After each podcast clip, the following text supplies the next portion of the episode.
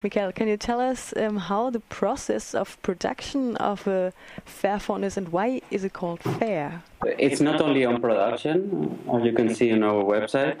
So we, we take a holistic overview uh, all over the whole uh, supply chain of mobile phones. So indeed, production is one of the of the parts, and, and actually that is being our focus in the last uh, month and uh, we will be visiting uh, production partners in, in next month.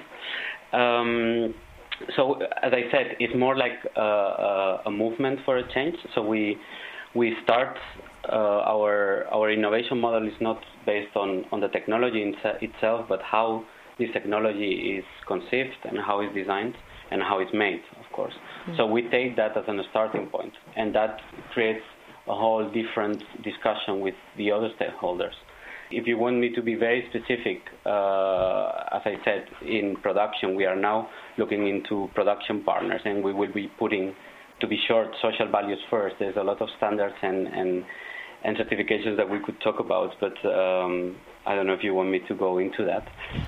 What I first wonder when I hear fair IT, fair phone, is where the resources come from, like um, coltan, for example, or tin, like mm-hmm. all these resources that we know that come from conflict states, from Congo, I think, and mm-hmm. other states. Can you guarantee that their working conditions are better and that there are no conflicts and blood involved? As I said, so the, the approach is the same. Um, you can see Fairphone more as a as a platform for discussion. So what we have done in that in the area of raw materials is that we have joined uh, initiatives that are already sourcing uh, certain materials from so conflict free, but still from conflict affected areas. So that means that.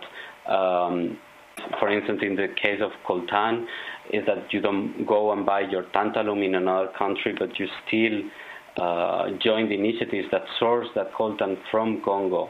Uh, that means not cutting the, the economic uh, economic activity, um, but you do it in a in a certain way. And of course, we don't do that alone. That would be that would be crazy. There's these initiatives you can check on our website. We've been re- writing some blogs about it. Um, in the case of tantalum, which is uh, called TANT, Coltan, there is the Solutions for Hope uh, initiative, and the other one is a conflict-free tin initiative, which is uh, started by the Netherlands uh, government. So that's that's two very specific examples, and and as I said, we take a step-by-step approach.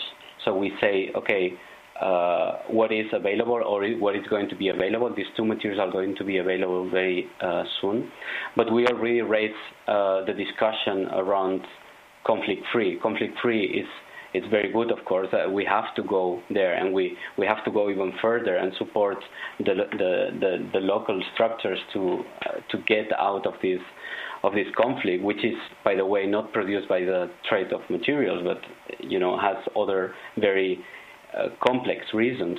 So we raise already the discussion around what's after conflict free. Shouldn't we also be looking at the working conditions of the of the artisanal mining sector in Congo, for instance, but also in other countries in Africa.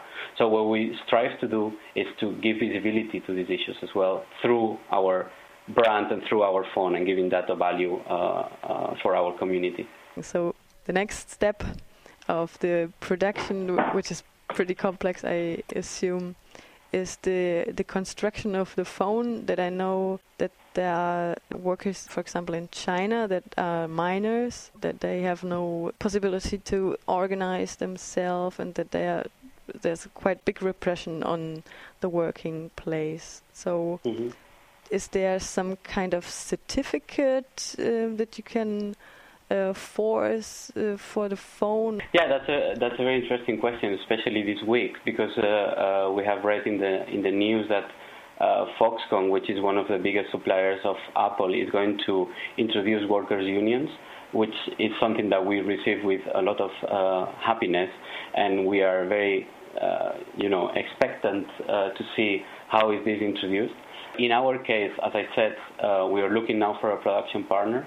So we want to stress the fact that we are not focusing on the technology. So what we we have been doing during these years is uh, because we were a campaign in the past, we were not a social enterprise. Um, so during these years, we've been trying to create, uh, to raise awareness in the market, so to create already demand for fairer electronics. So that on one hand, so that we can have a certain scale that becomes interesting for producers to produce. And um, there are multiple certifications, so we can talk about the, for instance, SA 8000, which is a social accountability 8000, which looks into social values, uh, social issues. But you know, we've been for very, very, very long time uh, talking about certifications and, and auditing systems. And you know, it's it doesn't matter how many times we check on the 200 or 500 plants that, that, that a big uh, producer may have. Uh, social issues will, will still happen because they are a systemic problem, actually. Um, so we strive for uh, bringing more transparency first in the in the production chain. So that's going to be a challenge. But we are looking for a production partner that can actually grow with us a little bit and be much more transparent than other production partners are or could be. So that would be the first approach. Not so much on controlling or certifying, because that that is that doesn't assure anything. Um, well, you you probably know, but um, even though we know that fair trade, for instance, as a certification, which is something different, is, is about sourcing, it's great and, and has had great achievements. It also has a lot of criticism and that is because systems are just very complex. So we, just to summarize, what we strive to do is to work together. So to work we as a brand with the consumers, with the production partner, with the other partners that we have upstream in the chain, all together to bring more transparency uh, and more stability in the supply chain to to be able to tackle these issues.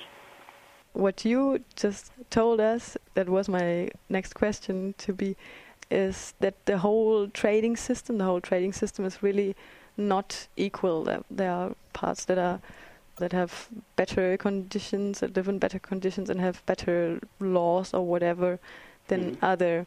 Isn't this the point where we should start? In the what do you mean in the law? Well, in the um, in the equality, like um, creating. Definitely, yeah, yeah. Well, that that's um, for us is the whole point. So we we want to look since we since our focus is not the technology, we don't need to compete with other brands or something like that. Um, we need to compete in, in transparency, you know, like who can be more transparent. And I can tell you, Apple is also very transparent. You can go to their reports and you can read a lot of what is happening. It's just that it's not brought um, let's say, in an open way to consumers. You know, like consumers don't uh, know or don't understand the complexity of uh, producing a mobile phone, for instance.